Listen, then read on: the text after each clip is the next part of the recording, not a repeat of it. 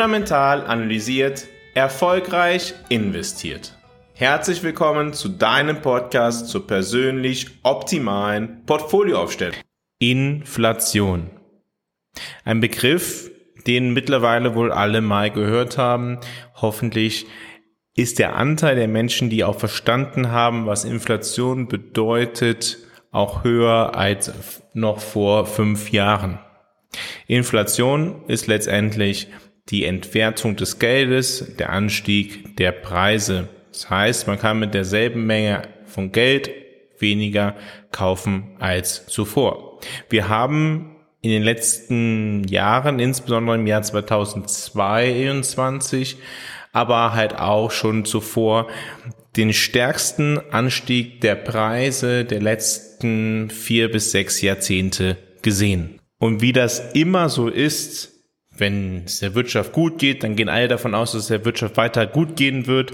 Wenn es der Wirtschaft richtig schlecht geht, dann sagen alle, es wird der Wirtschaft auch weiter schlecht gehen. Wenn die Inflation hoch ist, dann sagen alle, die Inflation wird hoch bleiben. Und wenn die Inflation sehr niedrig ist, dann sagt keiner, hey, die Inflation, die wird jetzt bald ansteigen. Warum ist das so? Das ist so, weil wir Menschen uns sehr stark darauf fokussieren, was wir zuletzt erlebt haben. Das heißt, wir blenden aus, welche anderen Optionen es geben könnte. Wir fokussieren uns sehr stark auf die Erfahrung der näheren Vergangenheit. Das ist etwas, was ja sehr, sehr viele Menschen in sich tragen. Ich habe vor knapp einem Jahr die absolute Außenseitermeinung vertreten, dass wir eine stark fallende Inflation sehen werden. Das hat sich bewahrheitet. Nachdem ein Inflationswert in den USA nun leicht höher gewesen ist als von den Analysten erwartet, die Inflation ist tatsächlich gesunken, haben Vermögenspreise darauf aggressiv reagiert. Mögliche Zinssenkungen durch die US-Fed, die Zentralbank der USA, wurden ausgepreist und das Gerede um eine begonnene zweite Inflationswelle setzte wieder ein. Ich halte es für Gerede ohne sachliche Basis. Ja, in diesem Jahrzehnt könnte es eine weitere Inflationswelle geben. Allerdings nicht zeitnah. Ja, es gibt strukturelle Inflationstreiber, die momentan auch wirken. Heute erkläre ich, warum ich das so sehe und was das für die taktische Positionierung bei der Geldanlage bedeutet. Blicken wir zunächst einmal auf die letzten Monate. Wir stellen fest, dass sowohl in Europa als auch in den USA die Inflationswerte sich im Sinkflug befinden. Im Januar 2024 sank die Inflationsrate im Euroraum auf 2,8 Prozent gegenüber dem Vorjahr. Ein leichter Rückgang von der Rate von 2,9 Prozent, die im Vormonat registriert wurde. Diese Entwicklung zeigt eine Fortsetzung des Trends der sinkenden Inflation. Die Kerninflation, die die Preise für Lebensmittel und Energie ausschließt, fiel auf 3,3 Prozent. Diese Rate ist bemerkenswert, da diesen niedrigsten Punkt seit März 2022 erreicht hat. Die Kerninflation gibt aus Sicht von Zentralbanken Einblick in die zugrunde liegende Inflationstendenz, indem sie volatile Preissegmente ausschließt, die durch saisonale oder außergewöhnliche Faktoren beeinflusst werden könnten. In der Detailansicht der Preisentwicklung verzeichneten die Energiepreise einen Rückgang um 6,3 Prozent. Die Dienstleistungssektorinflation blieb stabil bei 4 Prozent, was auf konstante Dienstleistungskostensteigerung hinweist. Die Preise für Nahrungsmittel, Alkohol und Tabak zeigten eine Verlangsamung des Wachstums auf 5,7 Prozent, während die Preise für Nicht-Energie-Industriegüter auf eine Inflationsrate von 2 Prozent fielen. Auf monatliche Basis wurde sogar Deflation festgestellt. Die Preise sanken um 0,4 Prozent gegenüber dem Vormonat. In den USA wurde im Januar 2024 eine Inflationsrate von 3,1 Prozent verzeichnet. Ein Rückgang von 3,4 Prozent im Dezember, jedoch über den Prognosen von 2,9 Prozent, wie anfangs erwähnt. Ein wesentlicher Faktor für den Rückgang der Inflationsrate waren die sinkenden Energiekosten. die um 4,6 Prozent fielen, verglichen mit einem Rückgang von 2 Prozent im Dezember. Insbesondere Benzinpreise sanken um 6,4 Prozent, während die Kosten für Gas um 17,8 Prozent und Heizöl um 14,2 Prozent fielen. Diese Rückgänge in den Energiepreisen spielen eine wichtige Rolle bei der Dämpfung der Gesamtinflation der Energiekosten einen signifikanten Anteil der Verbraucherausgaben ausmachen. Darüber hinaus stiegen die Preise in anderen Kategorien langsamer. Nahrungsmittel um 2,6 Prozent, Wohnkosten um 6 Prozent. Wohnkosten werden tatsächlich in den USA anders kalkuliert als in Europa. In den USA werden die Vermögenspreise dabei berücksichtigt. Wird, wenn die Immobilienpreise stark steigen, dann wird eine theoretische Miete kalkuliert für den Eigentümer der Wohnimmobilie. Neuwagen stiegen nur noch um 0,7 Prozent, Bekleidung 0,1 Prozent, medizinische Güter 3 Prozent. Der Preisrückgang bei Gebrauchtwagen und Lastwagen, Gebrauchtlastwagen setzte sich fort mit einem Rückgang von 3,5 Prozent. Im Vergleich zum Vormonat stieg der Verbraucherpreisindex um 0,3 Prozent, der stärkste Anstieg in vier Monaten.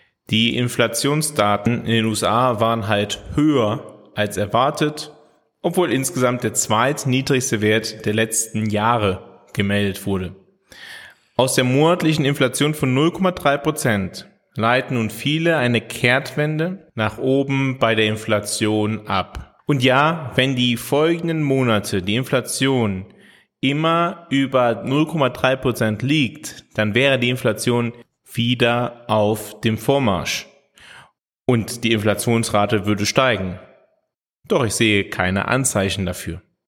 Wir blicken nachfolgend auf die wichtigsten Indikatoren für die Entwicklung der Inflation über die kommenden 12 bis 18 Monate. Die vorlaufenden Indikatoren, auf die wir schauen wollen für die Inflation, sind die M2 Geldmenge, die Produzentenpreise, Importpreise und Energiepreise. Diese gelten als vorlaufende Indikatoren für die Inflationsentwicklung, da sie Hinweise auf zukünftige Preisänderungen im Verbrauchersektor geben können. Hier sind die Gründe, warum diese Faktoren wichtige Indikatoren sind. Die M2 Geldmenge. Die M2 Geldmenge umfasst Bargeld, Sichteinlagen und kurzfristige Einlagen. Ein Anstieg der M2 Geldmenge kann zu Inflation führen, da mehr Geld in der Wirtschaft die Kaufkraft der Haushalte und Unternehmen erhöht. Wenn die Geldmenge schneller wächst als die Wirtschaftsleistung, kann das zu einem Überschuss an verfügbarem Geld im Verhältnis zu den Gütern und Dienstleistungen führen, was die Preise in die Höhe treibt. Daher ist die Beobachtung der M2 Geldmenge entscheidend, um frühzeitig inflationäre Tendenzen zu erkennen.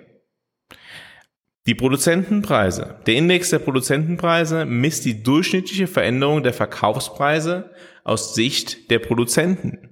Steigende Produzentenpreise können ein Hinweis darauf sein, dass Unternehmen höhere Kosten erfahren, die sie möglicherweise an die Verbraucher weitergeben, indem sie die Preise für Endprodukte erhöhen. Ein Anstieg der Produzentenpreise deutet auf, oft auf zukünftige Erhöhung des Verbraucherpreisindex hin da die höheren Kosten am Ende der Produktionskette an die Konsumenten weitergeben werden. Das werden sie übrigens nicht immer. Importpreise. Die Preise von importierten Gütern haben direkten Einfluss auf die Inflationsraten, besonders in Volkswirtschaften, die stark von Importen abhängig sind. Ein Anstieg der Importpreise kann durch Wechselkursschwankungen, höhere ausländische Inflationsraten oder steigende globale Rohstoffpreise bedingt sein. Diese höheren Kosten können von Importeuren und Einzelhändlern auf die Verbraucher übertragen werden, was die allgemeine Inflation antreibt. Die Energiepreise, insbesondere für Öl und Gas, sind wesentliche Kostenfaktoren für eine Vielzahl von Produkten und Dienstleistungen. Steigende Energiepreise erhöhen die Produktions- und Transportkosten, die oft auf die Verbraucherpreise durchschlagen. Da Energie in fast allen Wirtschaftsbereichen benötigt wird, führt ein Anstieg der Energiepreise zu breit gefächerten Preissteigerungen und kann damit ein früher Indikator für eine anziehende Inflation sein. Ich sehe in naher Zukunft keine zweite Inflationswelle. Im fundamentalen Kompass den ich jede Woche auf fundamentalanalysiert.substack.com veröffentliche, habe ich in dieser Woche erklärt, warum ich weder in den USA noch in Europa in naher Zukunft eine zweite Inflationswelle sehe, beziehungsweise Stand heute sehr wenig darauf hindeutet. Im fundamentalen Kompass kannst du dann auch die Ableitung für die taktische Portfolioaufstellung ziehen. Welche Anlageklassen stellen in diesem Szenario ein attraktives Chancen-Risiko-Verhältnis über die nächsten 12 bis 24 Monate dar? Das ist das Thema im dieswöchigen fundamentalen Kompass, den ich dir ans Herz legen kann, wenn du dich für das Thema interessierst, wenn du deine Geldanlage taktisch optimieren möchtest. Wenn du noch keinen langfristigen Plan hast, wie du deine Geldanlage gegeben deiner spezifischen Situation optimal aufstellen kannst, dann lade ich dich jetzt ein, auf fundamentalanalysiert.com zu gehen, dort ein kostenfreies Strategiegespräch mit mir zu vereinbaren und ich zeige dir dann den Weg, wie es dir gelingen wird, deine Geldanlage gegeben deiner spezifischen Ziele optimal aufzustellen, damit du deine Ziele erreichst. Wie gesagt, alles, was du dafür tun musst, ist nur auf fundamentalanalysiert.com zu gehen und ein kostenfreies Strategiegespräch mit mir zu vereinbaren und dann freue ich mich, dich kennenzulernen und dir zu helfen. Vielen Dank, dass du heute wieder dabei gewesen bist bei Fundamental Analysiert, deinem Podcast zur persönlich optimalen Geldanlage. In der kommenden Woche werden wir einmal einen Blick darauf werfen, warum Superreiche ihr Geld anders und renditestärker anlegen können als normal Wohlhabende.